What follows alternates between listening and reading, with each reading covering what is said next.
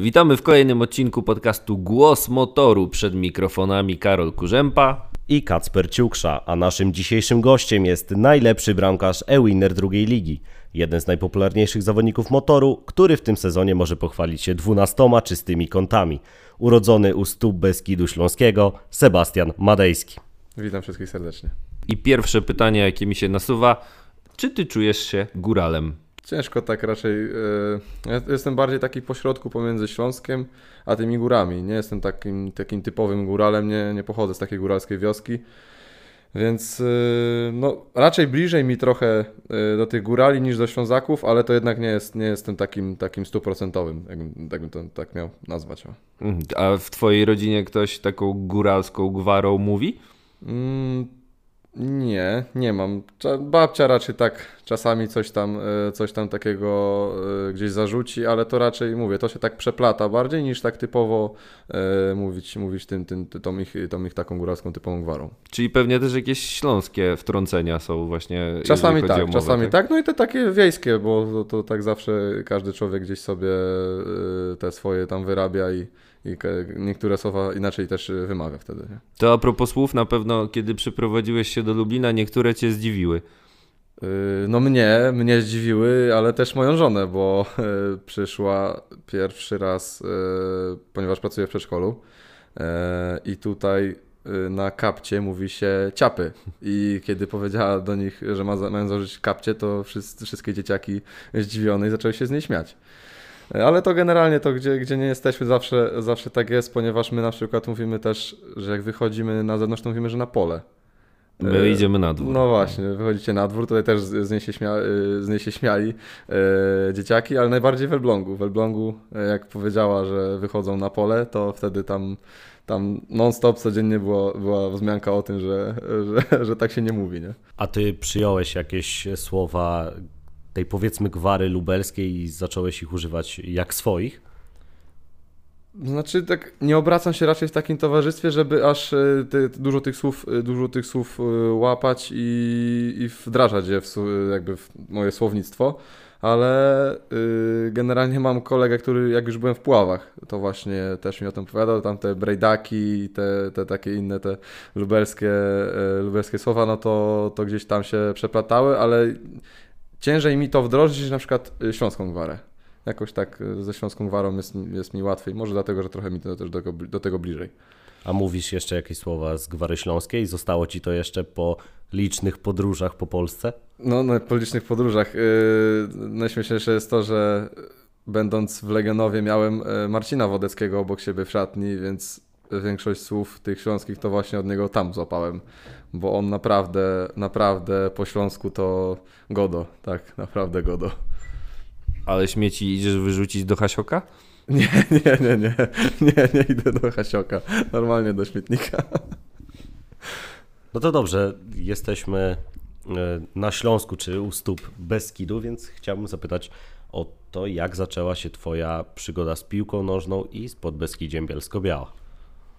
No, zaczęła się od tego, że tata zapytał się mnie, czy chciałbym sobie pójść na e, trening. Nie pamiętam, to była chyba grupa naborowa. E, wtedy jeszcze na hali trenowaliśmy w trzeciej klasie podstawówki. Powiedziałem, że, że bardzo chętnie, że nie ma problemu. Trafiłem wtedy do trenera e, Ogiegło, który jakby prowadził tą właśnie grupę naborową do Podbeskidzia. Potrenowałem tam z pół roku, no i e, stwierdził, że czy nie chce spróbować po prostu w y, normalnym jakby już swoim roczniku, no i czy nie chciałbym się zapisać do klasy sportowej. No i wtedy jakby tak wszystko się to tam potoczyło, że, że dostałem się do tego swojego rocznika, jeszcze wtedy jako zawodnik grający w polu, ale szybko mi to minęło i, i zmieniłem na, yy, na grę na bramce. A na jakiej pozycji w polu grałeś? No w środku, jako szóstka, ale to nie było to. Ale sam z siebie stwierdziłeś, że wolisz y, między słupkami stanąć, czy jakiś trener dostrzegł tutaj twoje predyspozycje? No znaczy nie, tak szczerze mówiąc to bardziej przez to, że yy, mój tata był bramkarzem w takich tych niższych ligach, ale, ale jednak gdzieś zawsze na niego patrzyłem. No i stwierdziłem, że sam bym chciał spróbować. Wyszło akurat całkiem nieźle, więc, więc cieszę się z tego, że wybrałem akurat tą pozycję. A to nie jest trochę tak, że jak jesteś młodym chłopcem, to oglądając piłkę patrzysz bardziej na tych zawodników z pola i czy nie miałeś jakiegoś takiego żalu, czy, czy poczucia takiej odmienności, że wiesz, że wszyscy chcą być dziewiątką, wszyscy chcą być Ronaldo Nazario, Thierry Mauri, a ty chcesz być bramkarzem. Nie wiem, znaczy nie miałem jakiegoś żalu. Zazwyczaj właśnie jak y, nawet oglądając mecze, to bardziej zwracałem uwagę na to, jak gra bramkarz niż, niż zawodnicy z pola, więc to też może już gdzieś tam w psychice to miałem zapisane, że po prostu gdzieś, y, gdzieś w tą stronę iść i tak, i tak to się potoczyło. A jeśli chodzi o Podbeskidzie, to ja bym chciał wyjaśnić najpierw jedną rzecz, bo przyglądając Twoje statystyki ze wszystkich sezonów, sprawdzałem, w którym sezonie ile miałeś czystych kąt. Pobiłeś już prywatny rekord w tym Mhm. sezonie, bo jest ich 12. Nie wiem, czy ty się orientujesz w ogóle, jak to było wcześniej? Mm, Dużo ich nie było. Tak mi się, tak mi się coś wydaje. Ale nie było też ich tak mało i ci mogę powiedzieć, ciekawe czy zgadniesz, w którym sezonie miałeś najwięcej poza, e, poza tym obecnym. Mm, Ale mówisz o typowo Podbeskidziu, grze w Podbeskidziu, czy już o innych też? W wszystkich klubach. A, wszystkich klubach? Mm. No to bym stawiał na Olimpię Elbląg. E, Poprzedni sezon w motorze, Aha, że Miałeś dobra. dziewięć, a w Myślałem, że mówisz o innych. ale w poprzednich klubach to e, nie tylko Olimpia Elbląg. Szczerze mówiąc, to nawet w Podbeskidziu, bo widzę, że chyba 2014-2015 miałeś 8 czystych kąt. To były rezerwy Podbeskidzia. Tak? Mhm. I w tych rezerwach odbył się niesamowity mecz. Z tego 6-6. Dokładnie tak. Chciałem Mhm. zapytać, jak to wyglądało z perspektywy boiska, bo 12 goli w jednym meczu to nie zdarza się zbyt często, no i ty chyba nigdy później 6 razy piłki z siatki nie wyjmowałeś. Nie, no tam, tam to był hokej na lodzie. To, to, to, nie, to, nie, był, to nie był taki klasyczny mecz, gdzie, gdzie to dobrze wyglądało. Eee, ogólnie pop- popełnialiśmy tak dużo błędów w defensywie, ale również przeciwnik, że i tak jestem w szoku, że skończył się tylko 6-6. Naprawdę ten mecz był, mecz był bardzo, bardzo dziwny. Praktycznie co, co drugi strzał to, to wpadało, wpadało do bramki. Ja sam z tego też nie byłem zadowolony i e, no nie wyglądało to w ogóle dobrze. Nie? A później miałeś jakiś, chociaż w połowie tak szalony mecz jak tamten? Mm, nie przypominam sobie, żeby, żebym miał taki podobny, gdzie tam było bramka za bramkę, bo tam co, co kilka minut y, padał gol albo wyrównujący, albo, albo, y, albo tam jeden gol do przodu. Mm, Nie wiem, chyba nie przypominam sobie takiego meczu. Y, Gwoli ścisłości był to mecz Grunwald-Ruda Śląska pod Mhm. Beskidzie 2 Bielsko-Biała. W trzeciej lidze sezon 2-14-2-15. Mecz się odbywał w listopadzie. Tam jakieś trudne warunki były pogodowe? Nie. Aha, czyli po prostu. Ogólnie było słoneczko. Czyli szalone, bardzo szalone tak, spotkanie. bardzo szalone spotkanie. A co ciekawe, trzy gole dla twojej drużyny strzelił wtedy Bartosz Śpiączka, grający obecnie w Górniku Łęczna. E, jeden z lepszych strzelców w Ekstraklasie. No tak, tak. A nawet, nawet zapomniałem, że właśnie faktycznie wtedy y, graliśmy razem w drugim zespole. Jaka atmosfera panuje w szatni po takim meczu?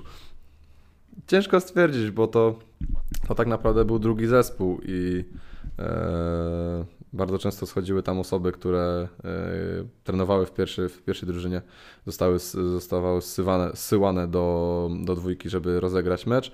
No i też było bardzo dużo młodzieży, więc no, ta atmosfera nie była taka jak w typowej szatni, gdzie każdy z każdym się spotyka co, codziennie na treningu i wychodzą w, w sobotę na mecz czy tam w niedzielę tylko raczej to był taki, taki bardzo, bardzo pomieszany skład, który nie do końca yy, nie do końca mógł się tak dobrze zgrać i dobrze funkcjonować na boisku.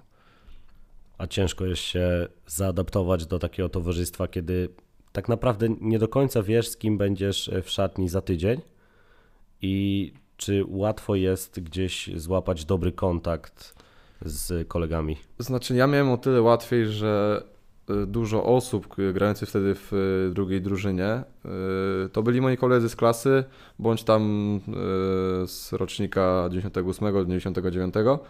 Ja tak naprawdę miałem, mm, schodząc z pierwszej drużyny, wciąż miałem dobry kontakt z tymi chłopakami i mi było łatwiej po prostu, bo gdzieś wiedziałem na co też ich stać i mniej więcej y, co oni sobie sobą prezentują, więc Ciężko mi ocenić, jakby to było, jakbym miał, był dużo, dużo starszy i, i nie znał ich na co dzień. Miałeś 19 lat, kiedy zostałeś wypożyczony do Legionowi Legionowo i wtedy chyba po raz pierwszy na dłuższy czas opuściłeś rodzinne strony, tak? To było trudne przeżycie dla ciebie?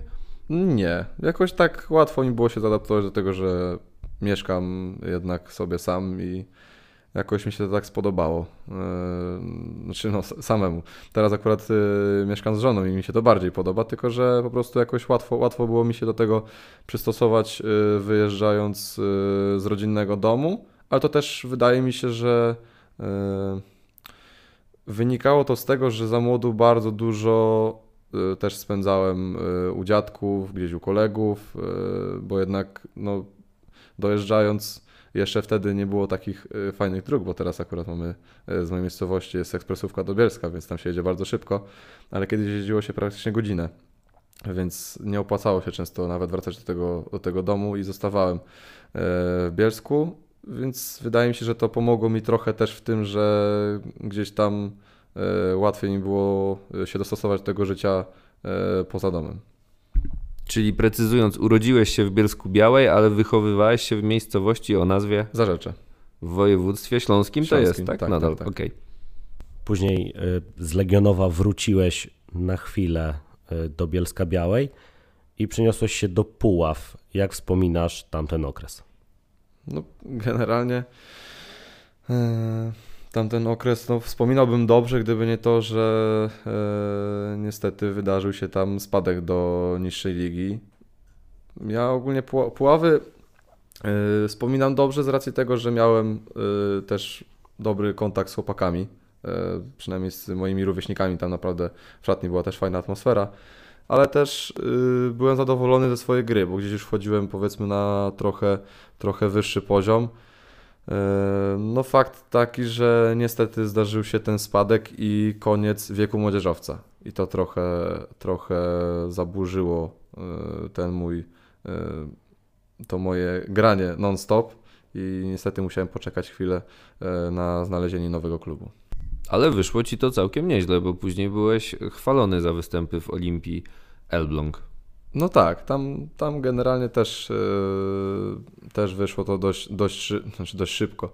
Dość szybko się spakowałem tam, żeby tam pojechać i, i, to, wszystko, i to wszystko ogarnąć, ale no chyba należy z dwa albo trzy miesiące byłem tak, że praktycznie bez klubu, no i starałem się trenować. Yy, o tyle miałem dobrze, że miałem też dobry kontakt z, z trenerami yy, w Podbeskidziu, trenerami bramkarzy. No i zapytałem się też, czy mogę chociaż podtrzymywać chociaż trochę ten, ten rytm taki treningowy, żeby po prostu jak znajdę jakiś klub, no to ewentualnie wskoczyć i, i być, być gotowy, chociaż to też, no mówię, to jest, to jest takie dość, dość ciężkie, bo to jednak treningi z zespołem, a treningi powiedzmy z, z juniorami, no to, to są inne treningi, ale generalnie bardzo dużo mi wtedy trenerzy pomogli. No i jak znalazłem, yy, znalazłem tą yy, Olimpię Elbląg, to no to już byłem bardzo zadowolony.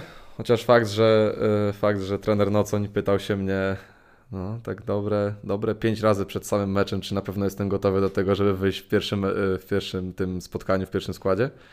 E, no też był, w sumie się mu nie dziwię, no, byłem zawodnikiem, który był bez treningu i tak naprawdę przyjeżdża z drugiego końca Polski do Elbląga i ma wychodzić w, w pierwszym ważnym meczu, bo tak naprawdę wtedy już Olimpia była na miejscu spadkowym z tego co kojarzę.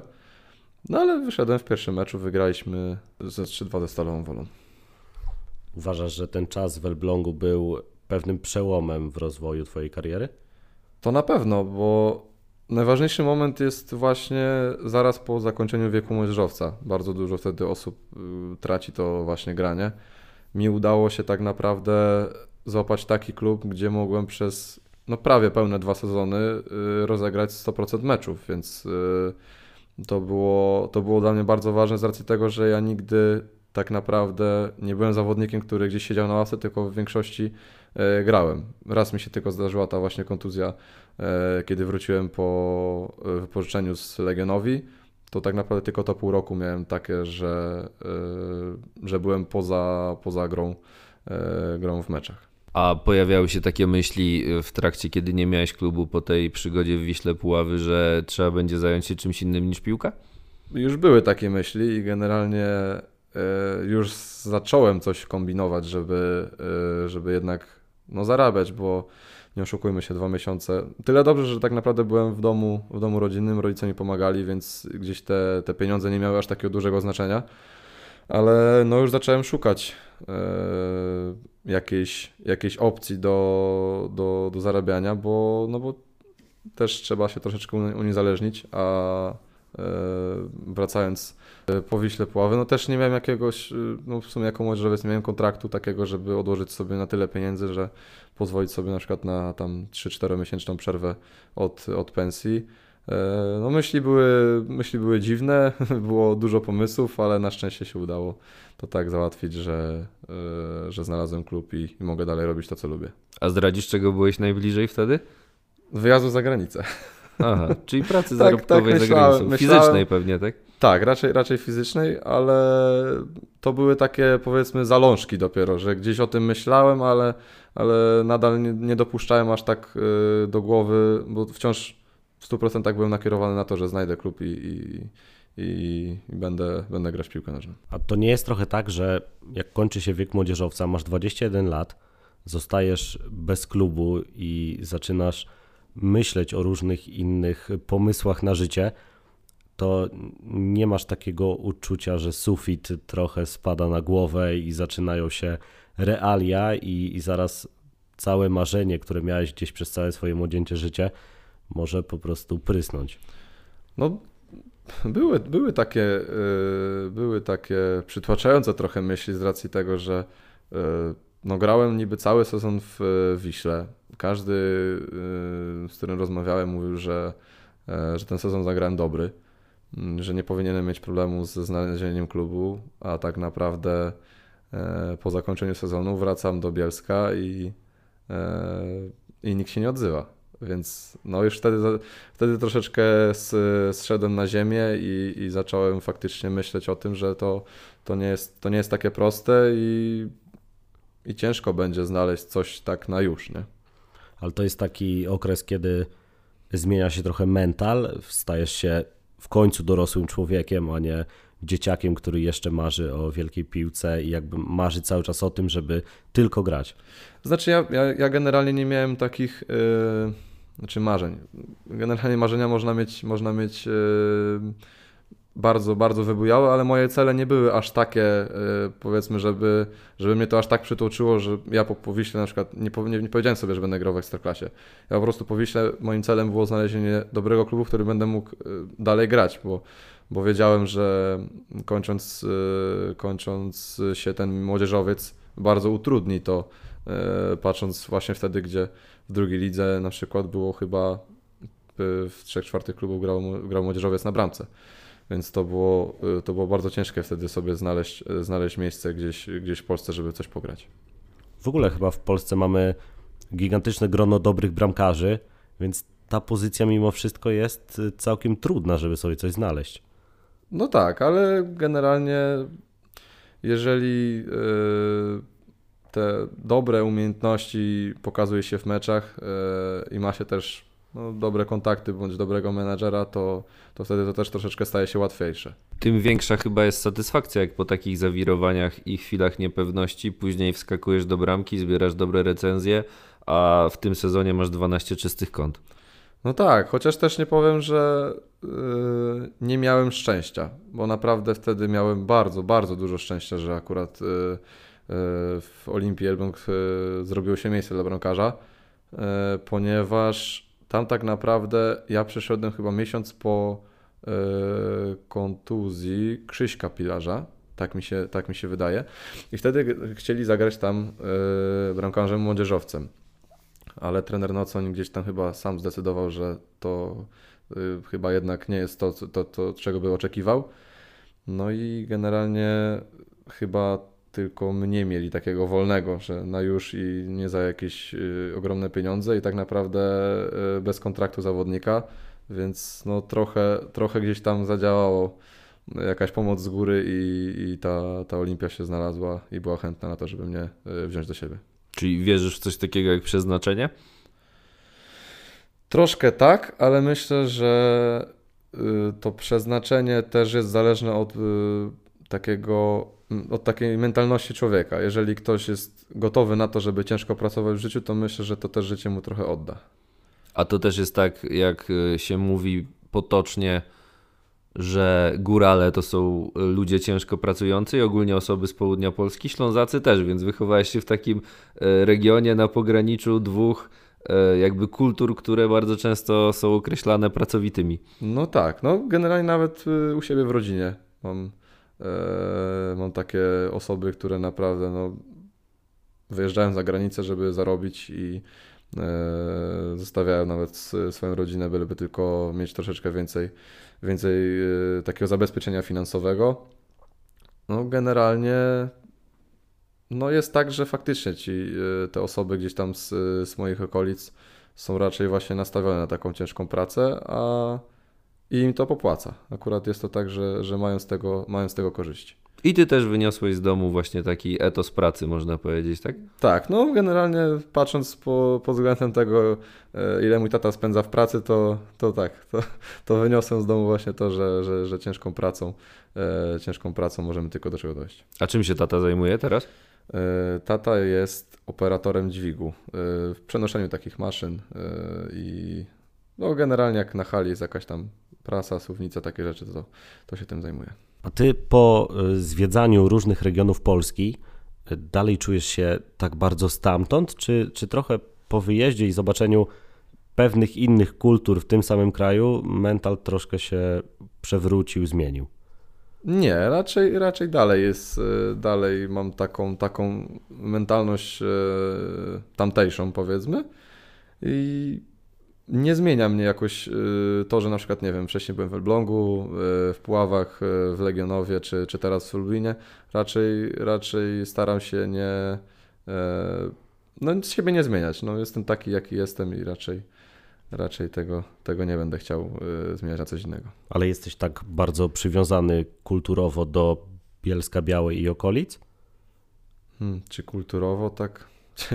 Ciężko, ciężko na to odpowiedzieć. Kulturowo, mentalnie, czy dalej jakby czujesz taką gigantyczną więź z tym miejscem, że znaczy, to jest też, cały czas twój dom? Też trochę, y, trochę to wynika z tego, że jakby cała moja rodzina tam jest. Y, mam też y, znajomych, którzy są w tamtych okolicach i jakoś gdzieś tam zawsze, zawsze y, blisko, blisko mi do tego, do tego Śląska i jakoś tak zawsze z, z chęcią się tam wraca. Czyli często jak macie wolne dni w motorze od treningów, to jedziesz po prostu w rodzinne strony? No jeśli, jeśli się zdarzy jakaś okazja, gdzie mamy troszeczkę więcej wolnego, to tak. Aczkolwiek no teraz teraz mam już żonę, więc trochę tak y, rzadziej y, staram się zjeżdżać. Będąc na przykład w Elblągu zjeżdżałem co dwa tygodnie, więc to było... A to kawał drogi przecież. No 600, tam było ponad 600 kilometrów, więc trochę poświęcenia było. Praktycznie z każdego klubu wracałem co dwa tygodnie. Czy to był chyba Legionowia, Wisła Puławy i, e, i Olimpia. Starałem się, e, starałem się zjeżdżać jak najczęściej. Zresztą też było łatwiej, bo mm, w Elblągu Michał Fidziukiewicz zjeżdżał do Tychów, więc mogliśmy się jakoś tam powiedzmy wymieniać, żeby to troszeczkę zaoszczędzić, jeśli chodzi o, o koszty, koszty tego transportu. Y, ale teraz y, w sumie już od trzech lat Yy, mieszkam, mieszkam z żoną, więc troszeczkę tak te częstotliwość tych zjazdów jest taka ograniczona. Staram się gdzieś mniej więcej tak raz na miesiąc zjechać do rodziny. A twoja żona też jest z tamtych stron, czy też? zupełnie Generalnie mieszkam, jej dom rodzinny jest oddalony od mojego jakieś, nie wiem, z 3 km, 4. Aha, i się poznaliście bardzo dawno? No, no z jakieś 8, 8 albo 9 lat temu. Aha, myślałem, że na przykład od dzieciństwa się już znaliście. Nie, nie, nie, nie. nie to jest najśmieszniejsze, że my bardzo blisko się mieszkamy, a poznaliśmy się w pociągu do Bielska. No, o. Chodziła, chodziła, do, chodziła właśnie do szkoły niedaleko mojej i poznaliśmy się w pociągu przez, y, przez mojego kolegę. Teraz chyba możemy przejść z Elbląga do Lublina i chciałbym zapytać, czy pamiętasz okoliczności, w jakich się tu znalazłeś i jak to się stało? No generalnie to też było tak troszeczkę e, na wariackich papierach, znaczy na wariackich, no powiedzmy, że motor był zainteresowany dużo, dużo wcześniej e, mną, kiedy kończył mi się kontrakt z Olimpią ale dostałem telefon bodajże w niedzielę wieczorem, że w poniedziałek tam koło godziny 12 yy, podpisujemy kontrakt. Że tam generalnie papiery już mieliśmy tam przygotowane, wszystko było, wszystko było yy, gotowe, tylko jakby ten termin był taki, że mam się spakować tam w godzinkę, przespać się i wyjechać do Lublina, żeby podpisać kontrakt. Także no yy, ciekawie, ciekawie się zapowiadało to. Ale to było tak, że ty chciałeś już z Elbląga odejść, chciałeś poszukać nowych wyzwań, czy, czy po Yy. prostu zdarzyła się okazja i wykorzystałeś ją? Znaczy, ja najbardziej, zawsze jak ktoś mnie o to pyta, zawsze mówię, że motor był najbardziej konkretny w tych, w tych rozmowach.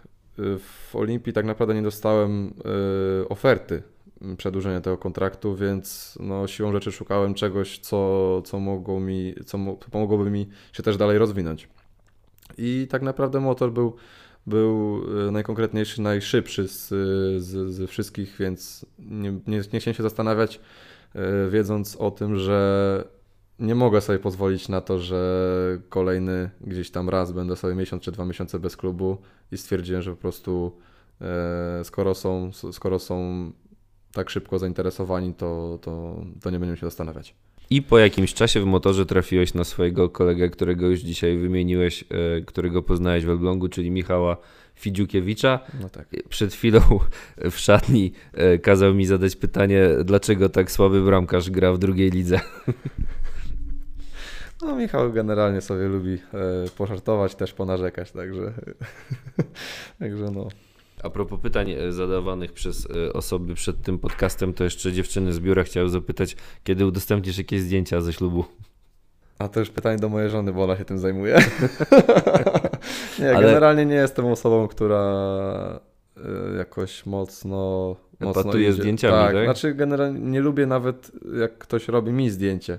Znaczy, co innego na meczu, bo się tym jakby nie skupiam, ale, ale generalnie e, żona też się na to wkurza, że, że nie chcę z nią sobie robić zdjęć.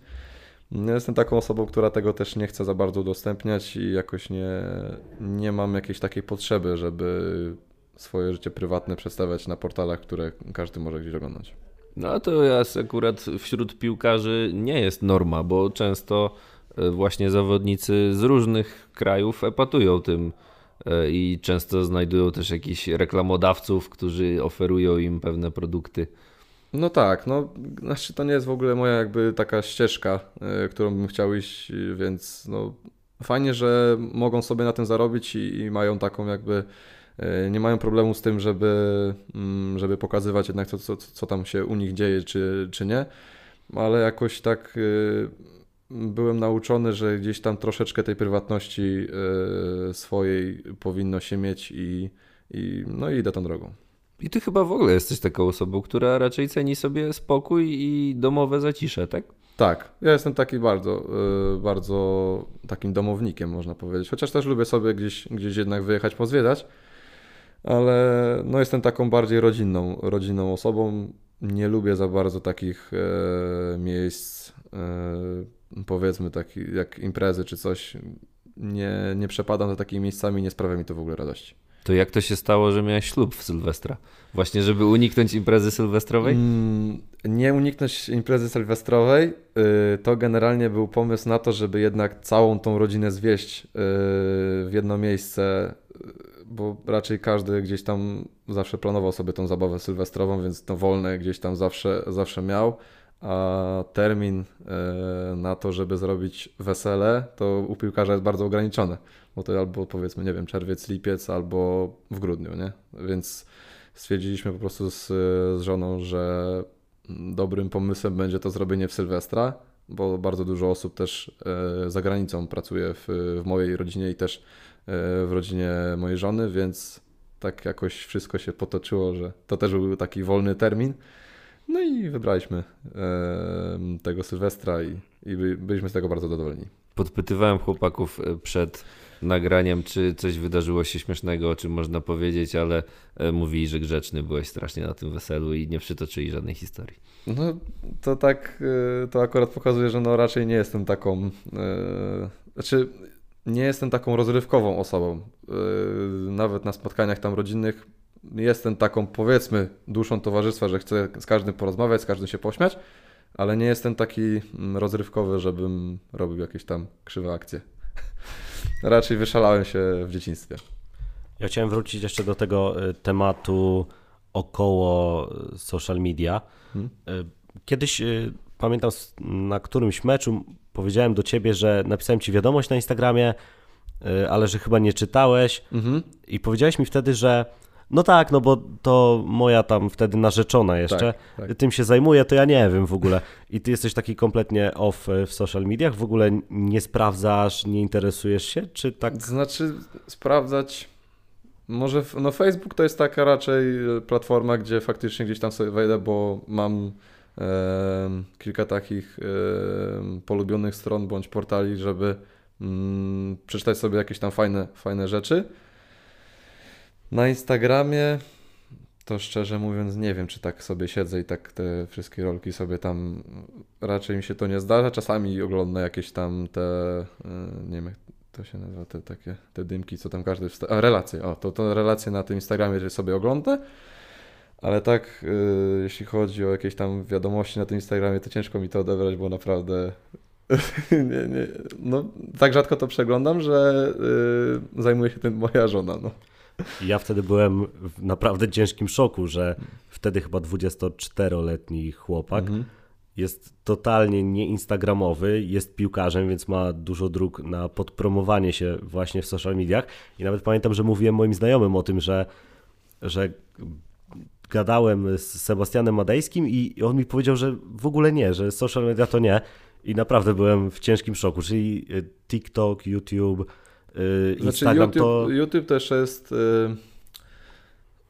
Na, w sumie na YouTube to się wychowałem. Ja jestem taki, że generalnie y, wszystkie te filmiki, które tam były gdzieś, gdzieś na te wielkie miksy YouTube'a, takie inne rzeczy, to generalnie to na tym, na tym się wychowałem. Gdzieś mi to zostało, bo wciąż, wciąż potrafię sobie usiąść, nie oglądać telewizji, tylko odpalić sobie YouTube'a i nie wiem, oglądać kanał na przykład Patryka Mikiciuka, e, czy inne takie generalnie motoryzacyjne sprawy, ale też zdarzają się jakieś, e, jakieś związane powiedzmy z, e, z graniem, bo lubię sobie też pograć na laptopie czy tam na komputerze i, i spędzać na przykład tam kilka godzinek czasu w grze. To co, jak byłeś młody, to na YouTubie oglądałeś na przykład let's playe typu Tak, Minecraft, tak, tak, tak, tak, tak, CSGO zdarzało tak się. W dalej. Minecrafta też bardzo dużo grałem, to też no. Y, Let's playe, y, jakieś tam inne. Czasami się też nie wiedziało, jak na przykład przejść jakiś level w danej grze, to się oglądało YouTube'a, żeby zobaczyć, czy może akurat ktoś to już zrobił, to będzie, będzie jakaś podpowiedź. Czyli co, na YouTubie trafiłeś jeszcze na erę JJ Jokera i, Tak, i tych tak, podobnych tak, postaci. Tak, tak, tak, tak, no dokładnie. A teraz y, let's playerów jakieś oglądasz? Może nie tyle let's playerów, yy, co tak oglądam sobie raczej takie gierki Pompa Teamu. Yy, bardzo często właśnie odwiedzam też kanał yy, Patryka Mikiciuka, bo robi bardzo dużo fajnych takich yy, projektów, co też mi się podoba. Dla mnie nie ma problemu akurat czasami sobie puścić 40-minutowy filmik i poglądać jak ktoś naprawia samochód. Yy, i no, generalnie to tak jak mówię, te, te po- pompa teamowe y, osoby, tam jest akurat ich troszeczkę więcej, jakieś powiedzmy tam gierki swoje, co mają w, w ekipie, to lubię sobie oglądać, ale też lubię nawet streamerów na Twitchu, którzy no w sumie też są w pompa teamie, ale, ale na żywo też, y, też lubię ich poglądać. Czyli którzy konkretnie streamerzy, którzy youtuberzy? Y, no streamer to na przykład Pewor, to też youtuber. Czyli Counter-Strike, nie? Tak, Counter-Strike, chociaż on w sumie akurat jest y, taką osobą, że w którą grę by nie zagrał, to potrafi y, w każdą grę sobie poradzić, więc tu akurat nie ma jakiegoś tam większego problemu. Lubię pooglądać też Pago, z racji tego, że to jest tak śmieszna osoba, że no masakra. Ze streamerów jeszcze jest Saju, Izaka lubię oglądać. I, i, i y, w sumie no ze streamów to może to chyba by było tyle. No i te ich kanałowy, kanały YouTube'owe. E, Kiedyś jeszcze oglądałem kanały y, Inetcoxów, ale jak się rozpadli, no to, to jakoś tak już mi do nich nie, nie, już nie jest tak blisko. Czyli co, ty jesteś taki stricte CS-owy? Znaczy nie, CS-a kiedyś, kiedyś grałem bardzo dużo. Nawet jeszcze pamiętam w czasach Puław. y, Grałem bardzo, bardzo dużo, ale jakoś gdzieś za bardzo mi to denerwowało. E, i nie mogłem też znaleźć takiej ekipy, która by była non-stop tak naprawdę do gry. Więc potem się przerzuciłem na różne inne typu Call of Duty, Battlefieldy, mm, jakieś tam motoryzacyjne e, sprawy. Czyli lubisz strzelać i jeździć. Tak, dokładnie. Mam nadzieję, że przynajmniej część naszych słuchaczy znalazła się w takiej sytuacji jak ja i przez ostatnich kilka minut nie miała pojęcia, o czym wy mówicie. Więc ja może. Myślę, że młodsi, że młodsi akurat będą wiedzieli o co chodzi. Więc ja może zapytam, czy pasja do motoryzacji była u ciebie od zawsze? Czy ona wykiełkowała jakoś w wieku nastoletnim i skąd się wzięła? Mm, mi się wydaje, że tak chyba od zawsze było. E, w sumie patrząc też tata, tata lubił bardzo dbać o samochody. E, zawsze tam na niego patrzyłem, co on tam, co on tam robi, kombinuje. E, jak sam też e, starał się serwisować swoje samochody, więc też jak gdzieś popatrzyłem, źle mu latarką świeciłem czy coś, to, to wiadomo. E, ale też jakoś chyba tak mi się wydaje, że to miałem troszeczkę takie, takie że jakby się z tym urodziłem, bo po prostu siedząc sobie, no mogłem sobie siedzieć przed domem i patrząc jak jeżdżą samochody, to w głowie sobie zawsze potrafiłem powiedzieć, co to za marka, model, Jakoś tak, nie wiem. Nie wiem czemu, czemu tak miałem, ale, ale od właśnie najmłodszych e, lat takie, takie te motoryzacyjne myśli miałem non-stop. Pewnie się bawiłeś resorakami po prostu. Tak? A to tego też miałem bardzo dużo. Ogólnie I wtedy tam... najłatwiej było poznawać marki, tak? Jeżeli to się też, miało te takie też. oryginalne matchboxy czy coś takiego. Yy, też jakieś gazety e, typu Top Gear, mhm. też było tego, też tego dużo, dużo gdzieś tam czytałem, oglądałem. Ale tata też bardzo dużo mi kupował, e, nawet jeśli chodzi o tiry, bo kiedyś pracował jako kierowca, e, kierowca ciężarówki. Zawsze dostawałem jakieś tam, czasami nawet te większe, czasami jakieś takie bardziej złożone. Także no było, było to ze mną od, e, od młodu i, i nadal ze mną jest.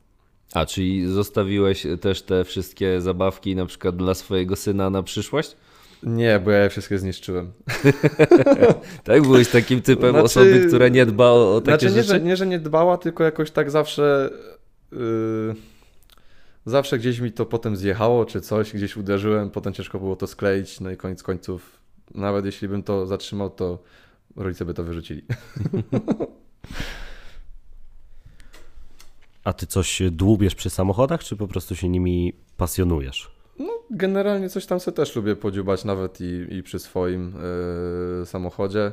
Często nawet się zdarza, że tam chłopacy się pytają, tak na przykład z Piotrkiem mieliśmy ostatnio, e, to przyjechał e, do garażu, to zdejmowaliśmy zderzak, jakiś tam demontaż innych rzeczy, składanie, jakieś takie, e, takie elementy. No ciężko wiadomo to jest zrobić, kiedy się nie ma na przykład takich profesjonalnych podnośników albo kanałów, ale to co się da generalnie zrobić w garażu, no to staram się, e, staram się samemu.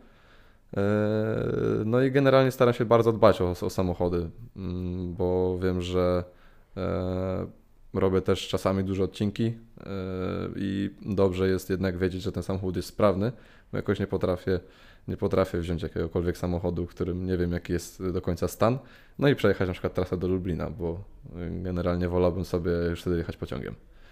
Czyli jesteś typem, który dba o auto, wszystko w nim musi być wypieszczone, wyczyszczone, samochód musi być zawsze w stanie idealnym. No tak, tak. No tak, tak przynajmniej się staram, y, staram się, staram się y, dbać i e, generalnie bardzo mnie to cieszy, e, kiedy na przykład, nie wiem, umyję sobie samochód i wstawię do garażu, ja sobie mogę tak popatrzeć, wtedy się wszystko świeci, więc to mnie tak bardzo, e, to mi się bardzo podoba. Ja jestem bardzo zielony w motoryzację, mhm. ale może kogoś to zainteresuje.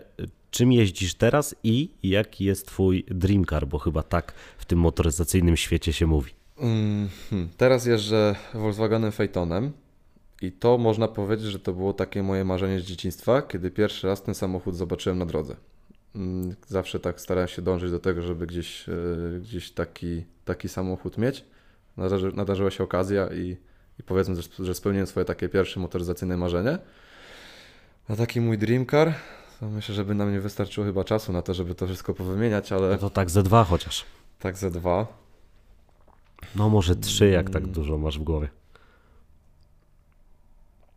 Myślę, że mogłoby to być...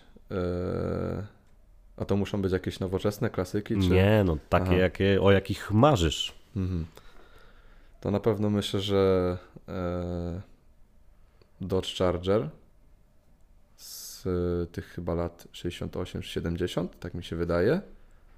E, nie wiem, czy to nie jest czasem. To jest chyba ten, który był w Szybkich i Wściekłych w tym pierwszym, e, w pierwszej części. To na pewno takiego. Chciał mieć w swoim garażu. Bugatti Chiron jako dwójka. No i nie wiem. To z Bugatti Chironem możesz szybko spełnić swoje marzenie, bo widziałem, że y, Post Malone y, sprzedaje swojego Bugatti Chirona takiego w takiej wersji, co nikt tego nie ma, y, chyba za milion sześćset tysięcy dolarów. Chyba od tego zaczyna się To licytacja. myślę, że jeszcze 100 lat i sobie go kupię. Tak, może. jakoś, jakoś tak by się może udało uzbierać. A to trzecie, kurde, ciężko, ciężko stwierdzić. Może bym coś takiego. Hmm.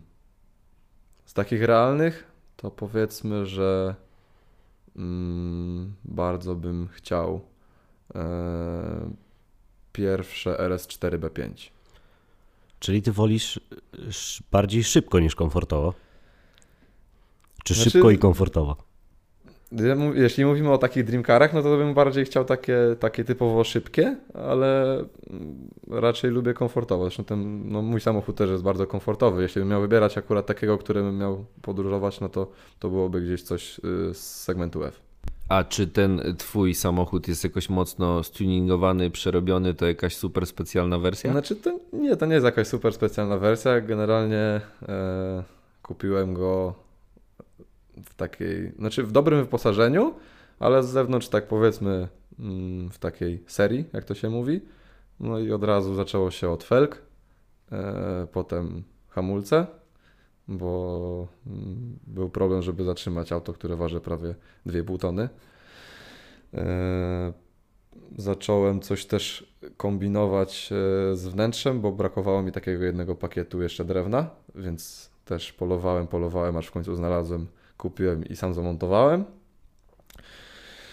No i tak generalnie wciąż mam jakby plany na to, żeby coś jeszcze do niego dołożyć, coś jeszcze przerobić. Na pewno myślę o większych hamulcach, o większych felgach też. E, A tak generalnie to raczej staram się utrzymać go w takim mm, dobrym stanie, stanie technicznym, żeby po prostu auto było sprawne i, e, i nic złego się tam z nim nie działo. Też bym chciał może podnieść moc, a to też trzeba przeglądać kolejne elementy, żeby to móc zrobić, więc na razie się jeszcze trochę wstrzymuję. A manual czy automat? To jest automat. I manualem już pewnie nie chciałbyś jeździć, bo zazwyczaj osoby, które się przerzucą z tego na to, to już nie mają ochoty Jeśli wracać. chodzi o mnie, to ja manuala bardzo lubię.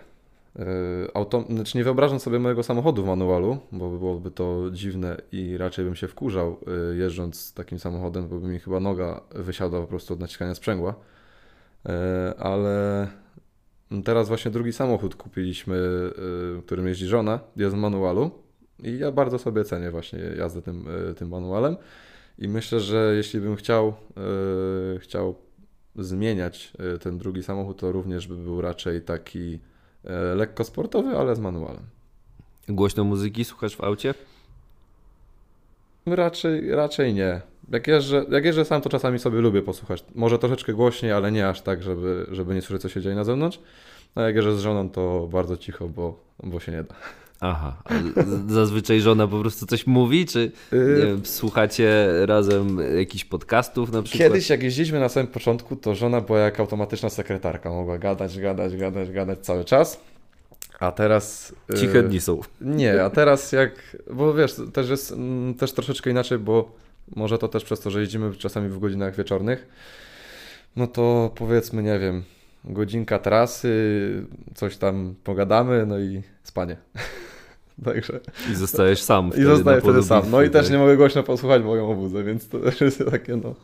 A zdarzało ci się jakichś podcastów na przykład słuchać, albo tego typu rzeczy w aucie? Yy, Albo i poza autem. Generalnie to my nawet jak teraz podróżujemy, to lubimy sobie mm, posłuchać tych podcastów, tylko nie pamiętam czy to z RMFFM, czy z Radia Z. To, to, to jest o historiach y, różnych zabójców, Tak, różnych takich zabójców. katastrof i tak dalej. Tak, tak, Wydaje tak, mi się, tak, że to jest na RMFC. No, no to czasami się staramy jeszcze tego posłuchać. A jakiej muzyki słuchasz? w sumie to, co wpadnie tak naprawdę w ucho, nie? To nie, nie mam jakiegoś takiego mm, swojego typu. Lubię hip-hop, y, jakąś piosenkę z popu. W sumie wszystko, wszystko, co tak naprawdę mi się spodoba, to ląduje mi na liście i sobie... A jak lubię hip-hop, to lubię kogo konkretnie? Hmm. A to Kiedyś- jest taki bardziej oldschoolowy hip-hop, czy Nie, ten już taki nowoczesny? nie, nowoczesnego bardziej nie. rapowy To raczej, raczej nowoczesnego nie. Y, Z takich, których obecnie y, słucham, to OSTR. To raczej taka chyba klasyka. Chyba tak, raczej Ale tak. generalnie najbardziej, najbardziej mi wpada i lubię też wracać do tego, tych starych utworów. Lubiłem też Ostrego z Bezimiennych, znaczy lubiłem, nadal lubię go posłuchać. Yy, PZ. Mm, I co tam jeszcze? No jest jeszcze tam chyba kilku takich wykonawców, których mam, mam na, na swojej playliście. Ale jak PZ to bardziej Magenta, czy bardziej Seniorita i Ukryty w mieście krzyk? Ukryty w mieście krzyk, to bardziej, bardziej w, te, w ten deseń. Czyli ty tak e, sentymentalnie rapowo bardziej. No czasami się, czasami tak, a czasami gdzieś e, zdarzy mi się, że ten rap gdzieś odstawiam na bok i typowo idę już nawet, nie wiem, w gorącą dwudziestkę i sobie słucham e, muzyk, które e, ludzie lubią słuchać w radiu. A góralskie przyśpiewki też jakieś lubisz? Czy to bardziej męczące jest dla ciebie? Znaczy, czy te góralskie to hmm, ciężko, ciężko powiedzieć, bo nie słucham tego na, na co dzień. Ale czasami jak się gdzieś tam zdarzy, to, to jak najbardziej nie jest to coś, co mnie, mm, co mnie odrzuca, tylko raczej, raczej staram się też wyłapować słowa i też pokrzyczeć. W szatni motoru muzyka ci odpowiada, czy czasami mówisz do chłopaków, weźcie to wyłączcie?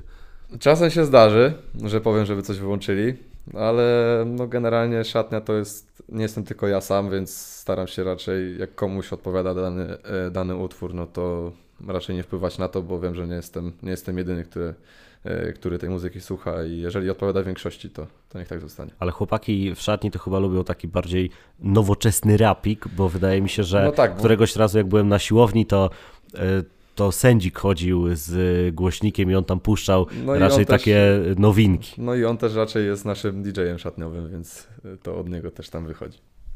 Ale chyba Fidziu i Moskwa też e, zdarza im się przejąć Fidziu tam pałeczkę. też coś, coś puści, ale Fidziu to raczej disco polo. I to tak mocno. I to tak mocno, to wtedy ja wychodzę, e, bo jakoś nie, nie, nie jest mi w ogóle blisko ani po drodze z tą, z tą muzyką. Nie, nie potrafię jakoś. Te... Może kiedyś, kiedyś mogłem tego słuchać faktycznie, ale, ale jakoś teraz nie wiem, czy, czy może mi się uszy odblokowały, czy coś, ale, ale generalnie e, nie, nie lubię, nie lubię e, disco polo. Moskwa ma tam jakieś te swoje, też, też swoje utwory, czasami są dobre, czasami są takie, e, są takie inne, ale teraz nawet za DJ-kę wziął się Kosa, więc też te utwory, nawet takie klasyki powiedzmy lecą, więc najbardziej mi chyba z tym stylem, z tym, z tym stylem muzycznym do, do Kosy. Muzyka pod twój klimat, a ja chciałbym zapytać, jaki ty klimat lubisz w życiu? Czego ty w życiu potrzebujesz, żeby ci było dobrze? A to takie, no ciężko na to odpowiedzieć tak, e, tak na szybko. Na pewno potrzebuję spokoju, bo nie jestem takim typem, żeby gdzieś tam e, latać, wariować. Mm. Swojego miejsca może, chociaż mówię, że jestem tak już troszeczkę też przyzwyczajony do tego, że gdzieś tam zmieniam co e, tam kilka lat to swoje miejsce zamieszkania, ale na pewno chcę mieć ten, to właśnie to takie swoje miejsce, do którego zawsze sobie mogę wrócić. Mm, Hmm. Co jeszcze bym potrzebował? Wielkiego garażu, to na pewno. Dom nie musi być duży, ważne, żeby był wielki garaż. Chyba tyle, no. Takie chyba dwie najważniejsze, ta trzecia z tym garażem, no to powiedzmy, no taka mniej ważna, ale fajnie jakby było.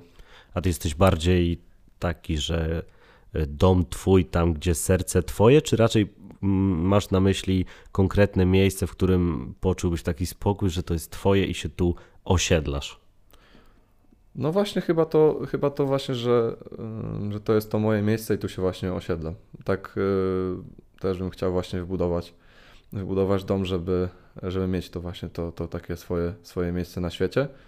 No bo nie oszukujmy się, zmieniając y, miejsce zamieszkania co, co, co kilka lat, no to troszeczkę gdzieś tam zaczyna brakować takiej mm, tych, tych spotkań y, z rodziną i, y, i z tymi takimi najbliższymi znajomymi, których no nie widuje się teraz na, na co dzień, bo, bo mieszkają od ciebie 400 km. Nie? Czyli to potencjalne miejsce, w którym miałbyś już osiedlić się i mieć swój prawdziwy dom stworzony przez siebie, będzie w okolicach Bielska Białej, tak? Tak, na pewno. Przechodzimy do pytań od naszych słuchaczy. Dziękujemy za wszystkie, które zostały zadane do Sebastiana. Cieszymy się, że zawsze partycypujecie w naszym programie i jesteście jego częścią. I mamy pytanie od Damiana. Jak oceniasz dotychczas swoją karierę bramkarską w motorze i czy miałeś propozycję w jej trakcie do zmiany barw? Jak oceniam? Oceniam raczej pozytywnie. Mm, zresztą jestem zadowolony bardzo z tych liczb, bo tak jak mówię, no to są, to są tak naprawdę moje rekordy obecnie. E, więc, więc, więc bardzo, bardzo, bardzo fajnie. Wiadomo też e, zdarzały się, e, zdarzały się tam spotkania, z których nie jestem zadowolony, ale no taka też jest piłka nożna i, i całego sezonu zagrać super się nie da. I czy miałem propozycje? Propozycje były, mm, ale do zmiany barw nie doszło. Sebastian, ale zdajesz sobie sprawę, że y, czystego konta w meczu z GKS-em Bełchatów to nikt ci nie zaliczy do statystyk? Ja sobie zaliczę. Ale, I premia w kontrakcie też wjedzie za to? Mam nadzieję. Zero, zero z tyłu w Bełchatowie, tak? Tak. Następne pytanie od Karola. Warunki zbliżone do Kepy z Chelsea, a jaki ma pan Sebastian swój autorytet bramkarski, gdzie w przyszłości chciałby pracować, bo kontrakt chyba jeszcze nie przedłużony. Te pierwsze dwa pytania jakoś tak cię strasznie wyganiają z motoru. Mhm. Ty się chyba nie wybierasz nigdzie. Chyba, że tak y, chcą, żebym się jeszcze bardziej rozwinął i poszedł za granicę, ale, ale na razie, na razie się nigdzie nie wybieram. Y, jeśli chodzi o mój autorytet, to zawsze powtarzam, że jest to Mark-André Ter Stegen. Jakoś zawsze, zawsze jego styl bronienia mi bardzo pasował, bardzo odpowiadał. E, I też kilka rzeczy e, staram się od niego, e, staram się od niego wyciągać. I gdzie w przyszłości chciałbym pracować? W przyszłości na pewno w, w ekstraklasie. Jeśli chodzi o, o dalsze rozwinięcie, to na pewno bardzo bym chciał zagrać w Bundeslidze. Bundesliga i ulubiony bramkarz niemiecki. Za co ty najbardziej cenisz e, Ter Stegena? Bo mi się wydaje, że to jest bramkarz, który oprócz tego, że ma świetny refleks i, i też dobrze się potrafi ustawić, to naprawdę dobrze gra nogami. To na pewno, no, gra nogami to jest jego, jego bardzo duży atut, e, ale to tak jak powiedziałeś, refleks to jest, no, no generalnie refleks ciężko, e, ciężko wytrenować, więc od niego ciężko, ciężko od niego to, to brać, ale e, ten jego spokój przy sytuacjach strzału, czy nawet sytuacjach jeden na jeden jest, jest bardzo fajny i jeżeli uda mi się to doprowadzić do takiego poziomu, jak on by to ma, to byłbym bardzo zadowolony. Jeszcze y, Ter, Ter Stegen jest y, bramkarzem, który po interwencjach nie denerwuje się na swoją obronę. Y, I właściwie wydaje mi się, że, że bramkarze na tym wysokim poziomie po interwencji raczej zbierają piątki niż się denerwują, a w Polsce często jest tak, że bramkarze po wykonanej interwencji idą, ruszają do swoich obrońców, krzyczą na nich, że to przez nich musieli interweniować. Ty jesteś team denerwujący się, czy raczej spokojny i odbierający gratulacje za, za dobrą interwencję? Na pewno na początku, jak zaczynałem, mm, to będąc jeszcze takim, powiedzmy, e, młodym szczylem, to generalnie nie miałem za bardzo jak się odzywać. E, potem z wiekiem gdzieś tam zacząłem coraz bardziej e, krzyczeć na tę obronę, ale teraz widzę, że to chyba nie do końca jest nie do końca jest dobre dla dla całej drużyny, ale też i dla mnie, bo tracę niepotrzebne siły i koncentrację na to, żeby zwrócić uwagę na fakt, który tak naprawdę już został dokonany i nic z tym nie zrobię. E, a z drugiej strony e, tak naprawdę wjeżdżanie na psychikę obrońcy, który obstawiam, że i tak wie, że popełnił w, danej sytuacji błąd i jeszcze dobijanie go od tyłu, że, że zrobił źle, no to to też nie, nie, nie działa i mi nie pomaga, a troszeczkę to też e, trzeba wziąć pod uwagę, że bramkarz jest jednak takim, e, taką jednostką bardzo indywidualną na boisku i jeżeli on sobie tego dobrze nie poukłada y, przed sobą, to będzie miał bardzo, bardzo ciężko samemu y, zrobić coś, coś dobrze. Poza tym mam wrażenie, że ty jesteś raczej pozytywną osobą i chyba w twoim przypadku, jak to się mówi, kufel jest zawsze do połowy pełny, a nie pusty. Jestem pozytywny, aczkolwiek zawsze gdzieś wychodzi, jak to z każdego Polaka, zawsze gdzieś wychodzi jakiś tam element tego negatywnego myślenia. Wiem, że ciężko, ciężko się tego pozbyć. E, też często narzekam, ale jakoś nie, nie potrafię e, przezwyciężyć tego, żeby jednak o tym, o tym, o tych niektórych rzeczach mówić i e, żeby o nich nie myśleć. Pytanie od Radka. Jaki jest twój wymarzony klub, łamany na liga, w której chcesz grać? O lidze już powiedziałeś, a jaki klub? Bo może one nie są ze sobą związane wcale. No generalnie w Bundeslidze jest dużo klubów. Nie mam jakiegoś takiego wymarzonego, w którym, e, w którym na 100% już bym, bym na pewno chciał, chciał grać, ale e, niech to będzie nawet Borussia Dortmund. Teraz czas na pytanie od Marcina. Jaki mecz w swoim wykonaniu wspominasz najbardziej pozytywnie, a który najgorzej? Najgorzej to tak jak już mu opowiadaliśmy ten mecz e, z z gwiazdą Ruda Śląska, tak? No właśnie, ten 6-6. E, a taki najbardziej pozytywnie. Najbardziej pozytywnie to chyba ostatni mecz sezonu, kiedy zrobiliśmy utrzymanie e, z Olimpią Melbląg, grając na Elanie Toruń. Remisowaliśmy do chyba 80, albo nawet 90 minuty i w ostatniej e, minucie meczu e, Olek Prytuliak e, strzelił gola i prowadziliśmy i utrzymaliśmy się w drugiej lidze. I kolejne pytanie od Marcina. Czy trenujecie rozgrywanie piłki od bramkarza razem z obrońcami z częstą wymianą piłek między sobą? Generalnie zawsze zdarzają się treningi, gdzie, gdzie mamy taktykę wyprowadzenia od tyłu na treningach bramkarskich też dużo pracujemy nad, nad grą nogą, więc... A jak, a jak oceniasz swoją grę nogą? Hmm. Na pewno nie jest taka, jakbym sobie to y, wymarzył. I myślę, że jest też sporo do poprawienia. Ja mam wrażenie, że ty masz dużo lepsze takie długie, cięte podanie niż te krótkie zagrania. Nie wiem, czy się zgodzisz ze mną, ale tak gdzieś z obserwacji meczów, to te długie, cięte piłki to jest coś, co wychodzi lepiej. Hmm. Ciężko, ciężko też powiedzieć, co, y, w czym, w czym bym się czuł w sumie najlepiej. Najlepiej to wiadomo, bym się czuł, jakbym mógł y, rozgrywać tylko po ziemi, bo to wiadomo jest jakby dla mnie wygląda to naj, naj, najskuteczniej tak naprawdę. E, z tymi długimi piłkami to tak jeszcze bym nad nimi popracował. nad tymi długimi i średnimi podaniami. Na pewno nad tym jeszcze mocno popracował. Pytanie od Łukasza. Kiedy wrócisz grać do LKS za rzecze? Kiedy wrócę? Yy...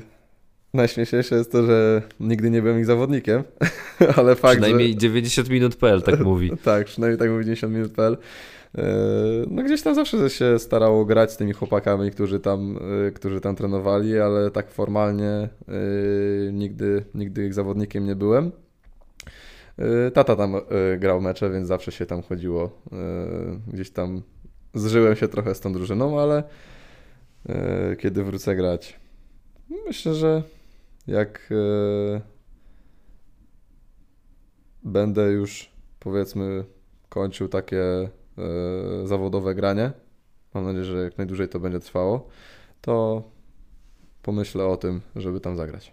No właśnie, bo bramkarze to zawodowe granie mogą naprawdę wydłużyć w porównaniu do zawodników z pola, no jeżeli tak. zdrowie pozwoli, tak? No tak. No generalnie nie jesteśmy aż tak, yy, aż tak mocno obciążeni fizycznie jak, jak zawodnicy z pola. Bardziej jednak yy, u nas na meczu psychika bardziej się męczy niż, niż właśnie takie fizyczne bieganie. No i przez to też możemy, wydaje mi się, że troszeczkę dłużej, dłużej pograć, co pokazuje Buffon na przykład. A ty sobie łatwo radzisz z jakimiś porażkami i niepowodzeniami, czy ciężko jest ci je odgonić z głowy? Generalnie yy, wiadomo, porażka jest yy, taka, że gdzieś siedzi przez ten pierwszy, pierwszy, pierwszy dzień, pierwsze dwa dni gdzieś w głowie, w głowie jest, coś tam o niej rozmyślam, ale staram się to odgonić i, i, bardziej przekierować to w drugą stronę, że to jednak trzeba się jeszcze bardziej przyłożyć do tego, żeby w następnym meczu wyjść i, i zagrać, zagrać dużo, dużo lepiej. Pytanie od Aleksandra. Na kim się wzoruje nasz bramkarz? Powiedziałeś nam o swoim wzorze piłkarskim, a chciałbym zapytać o taki wzór życiowy. Myślę, że tak, jeśli chodzi o wzorowanie się, no to yy, rodzice. Tak, yy, zawsze się na nich patrzyło, zawsze, zawsze yy, byli pomocni yy, i gdzieś te wartości od nich chciałbym chce i stara się przenosić na, na swoje życie. Teraz mamy serię pytań od użytkownika Bob Rickson. Pierwsze z nich brzmi: Czy to prawda, że na treningach lepiej w bramce prezentuje się Seweryn, ale w meczu to Seba pokazuje, kto rządzi na bramce? Ciężko powiedzieć. Bardzo wygodne pytanie dla Ciebie. Bardzo wygodne. Y, zapraszam na trening, y, to wtedy y, będzie można ocenić, kto, kto wygląda i prezentuje się, prezentuje się lepiej. Każdy z nas daje z siebie 100%, więc myślę, że każdy schodzi z treningu mówiąc, że to on wyglądał najlepiej w tym treningu. No i to chyba, to chyba taka najlepsza odpowiedź na to pytanie. Jednocześnie przyszliście do motoru z Sewerynem. No i jakby nie patrzeć, to jest bramkarz zdecydowanie bardziej doświadczony, gdzieś już mający za sobą grę na wyższym poziomie. Czy ty czułeś taki ciepły oddech na karku, że mogą być problemy, żeby być pierwszym bramkarzem?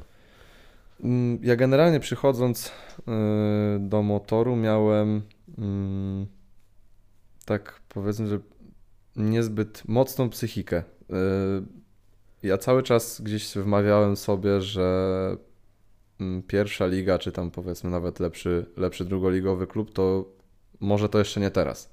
Cały czas gdzieś z tyłu głowy miałem takie, takie dziwne myślenie, ale po przybyciu tutaj zmieniłem to tak naprawdę o 180 stopni i e, myślę, że e, jestem dużo bardziej pewny siebie. E, i zasługuje na to, co y, na, zasługuje na, takie, na, na to, co sobie założyłem y, w życiu teraz. To jest tak, że pracowałeś jakoś mentalnie z jakimiś trenerami, albo nie wiem, trener Onyszko też ci pomógł, bo to jest osoba, myślę, która zaraża optymizmem. No myślę, że, że właśnie tu jeśli chodzi o, o trenera mentalnego, to na pewno trener Onyszko, yy, bo też chyba jakoś tak łatwo mu, łatwo mu do mnie dotrzeć. Yy, to też może przez, przez to też wynika, że, że mocno mu zaufałem. Yy, no i tak naprawdę z jego pomocą naprawdę dużo, yy, dużo w mojej psyce się poprawiło. Dlatego na pewno bez problemu odpowiesz na kolejne z pytań Bobriksona. Czy trener Onyszko robi zawsze amazing training? No, no, jeśli chodzi o okres przygotowawczy, to nie wiem, czy ten trening nazwał amazing, bo to wtedy, wtedy zawsze jest tak, że się schodzi raczej na czworaka, ale e, generalnie treningi, które mamy, e, nie można na nie naprawdę narzekać, bo zawsze ten trening jest dobrany do tego, jak wyglądamy. I, e, i można powiedzieć, że trener zawsze robi amazing trening. Czy trener Onyszko jest według Ciebie trochę takim człowiekiem, kiedy się go pozna, to staje się w pewnym sensie inspiracją. Znaczy, na początku to ja tak yy, wiedziałem, że to jest taki, yy, taki mega pozytywny i zakręcony człowiek, ale podchodziłem do tego jednak z takim, yy, że jednak się gdzieś go trochę bałem, bo nie wiedziałem do końca czego się spodziewać to też jakby no wszystko, wszystko się nałożyło. Zmiana klubu, y, zmiana miejsca zamieszkania, y, walka z naprawdę dobrym bramkarzem, e, o pierwszy skład i gdzieś tam jakoś miałem, miałem takie, mm, takie obawy, ale po, powiedzmy po pierwszych kilku treningach mm, one zniknęły i, i faktycznie no, mo- można by było powiedzieć, że można od niego bardzo dużo takich e, dobrych rzeczy, dobrych rzeczy wyciągnąć. Kolejne i ostatnie pytanie od użytkownika Bob Rickson. Czy złamana ręka przekreśliła szansę na bycie bramkarzem numer jeden w Podbeskidziu? Hmm. Ciężko y, powiedzieć, czy przekreśliła szansę, y, ponieważ wtedy nie walczyłem o numer jeden. Więc no, y, myślę, że myślę, że w tamtym momencie y, raczej nie przekreśliła. y, Aczkolwiek też ta kontuzja dała mi troszeczkę do myślenia. I no i poprawiła trochę, poprawiła nieco mój mental. Wszystkim naszym słuchaczom jeszcze raz bardzo dziękujemy za zadane pytania. A teraz przechodzimy do mojej ulubionej y, sekcji naszego programu i będzie to ankieta, y, w której y, my będziemy mówili zdanie, które będziesz kończył krótko, dłużej, jak ci się będzie podobało. Pewnie w trakcie trwania tej ankiety zrozumiesz o co w niej chodzi, więc przejdźmy do numeru jeden. W dzieciństwie byłem. Mm. Niesfornym dzieckiem. Gdybym nie grał w piłkę, to Mm, Zostałbym mechanikiem lub y, kierowcą wyścigowym. pewnie byś miał swój warsztat. Możliwe. Powiedziałeś, że byłbyś y, kierowcą wyścigowym, więc ja chciałbym się zapytać, czy jarasz się F1, WRC i różnymi innymi kategoriami sportów motorowych? Najbardziej jarałem się, kiedy Kubica był w jeden, to na pewno wtedy się siedziało. Zawsze przy obiadku się go oglądało. Generalnie staram się gdzieś tam śledzić e, te poszczególne, e, poszczególne typy e, wyścigów. No i też bardzo mnie na przykład kręcą go-karty. Sam próbowałeś jeździć? Tak, tak. I bardzo fajna zabawa. Największe szczęście daje mi. Myślę, że sporto, sportowo to będzie na pewno e, piłka nożna. Daje mi dużo szczęścia. Mm, a życiowo to żona i moja rodzina. Porażki znoszę. Tak powiedzmy średnio dobrze, ale staram się z tym walczyć, żeby było lepiej. Moim ulubionym filmem jest. Pulp Fiction. Dużo razy oglądałeś, często wracasz? No ze trzy razy się zdarzyło, że na pewno oglądałem. No. Ale to, to bez szału już myślałem, że powiesz, że trzy razy nie, w tym znaczy, roku. Wiesz, jak mówię, bym... Mm, mógłbym powiedzieć, że nie wiem, Killera, bo oglądałem to 48 razy, ale jeśli chodzi o taki właśnie e, konkret, który, który lubię bardzo, to właśnie ten film. To jak Pulp Fiction, to Sebastian Madejski lubi zatańczyć jak Travolta. Nie, nie, nie, nie. Ja w ogóle jestem beznadziejnym tancerzem. Dlatego na weselu musiałem yy, iść, podszkolić się i zrobić sobie układ yy, na pierwszy taniec. Zadowolony byłeś z efektu? Tak, bardzo zadowolony i nawet powiem, że szybko łapałem yy, te wszystkie kroki i inne rzeczy. Nawet bym powiedział, że z żoną było gorzej, bo ona miała ciężko zapamiętać yy, te niektóre rzeczy. Ale na weselu wszystko wyszło tak, jak miało wyjść i, i wszystkim się podobało, więc byłem zadowolony. Na weselu słucha się dużo muzyki, więc zapytamy mój ulubiony zespół lub muzyk to? No to niech będzie OSTR. To jego na weselu chyba raczej za dużo nie puszczaliście. No jego na weselu nie puszczaliśmy dużo, ale jeśli chodzi o takiego y, ulubionego, który bym teraz miał podać, to właśnie on. Książka, która najbardziej zapadła mi w pamięć. No dużo nie przeczytałem tych książek. Krzyżaków przeczytałem całych w sumie. Tak z książek to chyba tylko tyle. A nie, przeczytałem y, biografię y, Buffona, więc powiedzmy, że to, y, to mi trochę zapadło. Gdzieś tam pamiętam jeszcze niektóre fragmenty, więc, więc to Największy świr w szatni to? Wcześniej bym powiedział Daniel Świderski, a teraz bym powiedział, że największym świrem w szatni jest trener Onyszko. Mo- moim przedmeczowym rytuałem jest. Nie mam rytuałów takich przedmeczowych typowo. Hmm, chyba, że powiedzmy modlitwa przed samym, mm, przed, y, znaczy jak się wychodzi na boisko, to modlitwa. To jest mój rytuał przedmeczowy. Powiedzmy. Czyli nie wkładasz któregoś buta pierwszego, y, nie robisz rzeczy może nie zwracam na to uwagi, kolejności. bo y, nie wiem, chyba, chyba nie, nie mam jakiegoś takiego, nie, nie mam tak, że jak założę na przykład lewą rękawicę, to nagle mm, będzie gorzej, albo jak założę prawą, to będzie gorzej.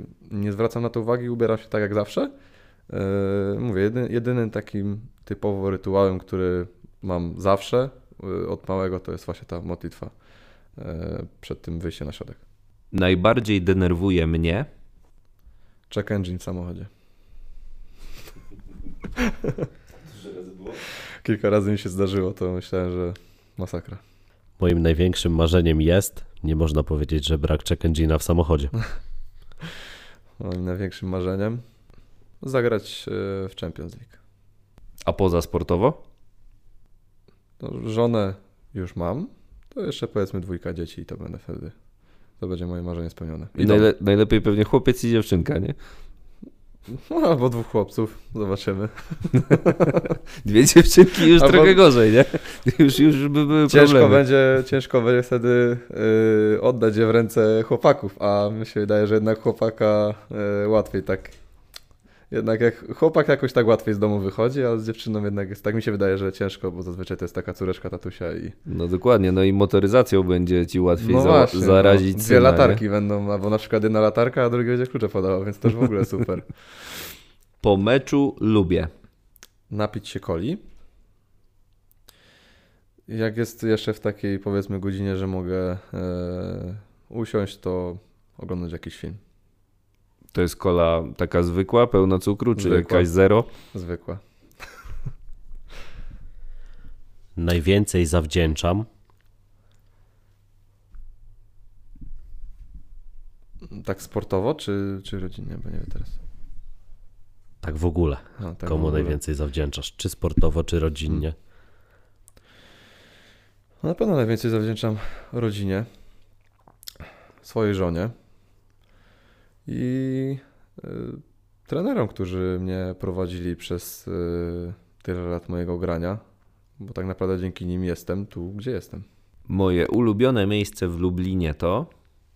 Plac Litewski. Swoją drugą połówkę poznałem. To już nam powiedziałeś, ale mógłbyś nam może przybliżyć y, okoliczności trochę bardziej. No, poznaliśmy się w pociągu. Nie pamiętam tylko, czy ona oddawała książkę do mojego kolegi, czy to kolega oddawał jej tą książkę. No i staliśmy w trójkę e, i tak naprawdę tak, tak się poznaliśmy. Potem o dziwo przez Facebooka rozmawialiśmy, w sensie przez Messengera. E, ale wymieniliśmy się numerami i jakoś to się tak wszystko samo potoczyło. To była miłość od pierwszego wejrzenia, można powiedzieć? E, Albo zauroczenie chociaż? Myślę, że zauroczenie na pewno, ponieważ y, wtedy tak mocno i intensywnie ze sobą pisaliśmy. Rozmawialiśmy się, spotykaliśmy, ale gdzieś tam zdarzyła się przerwa praktycznie roczna przerwa, y, że nie mieliśmy ze sobą kontaktu. Y, I potem po roku zaprosiłem ją na zabawę sylwestrową i od tamtego momentu się zaczęło wszystko. Popisowe danie mojego autorstwa to... Leczo z cukinią. Zawsze je przygotowujesz sam, czy masz Yy, jakąś pomoc? Znaczy to przy krojeniu zawsze, e, zawsze pomaga małżonka, ale e, tak, przyprawianie to wszystko to, to jednak ja. A Ty jesteś osobą, która lubi sobie pogotować? Raczej, raczej nie lubię. Zostawiam to żonie, ale jak już trzeba coś takiego mm, zrobić, co tak jak właśnie to leczo, gdzieś, gdzieś tam się nam zachce, no to wtedy faktycznie przysiądę do tego i to zrobię. I teraz gwóźdź programu, ostatnie pytanie. Gdybym miał pewność, że usłyszy mnie cały świat, to powiedziałbym. Że jestem szczęśliwym człowiekiem. No i tym pozytywnym akcentem kończymy nasz dzisiejszy podcast. Bardzo Ci, Sebastian, dziękujemy. Ja również dziękuję. To był bardzo przyjemny czas, który sobie tu razem spędziliśmy. Mam nadzieję, że nasi słuchacze także będą e, zadowoleni. W takim razie słyszymy się w kolejnym odcinku podcastu Głos Motoru. Dzięki, trzymajcie się.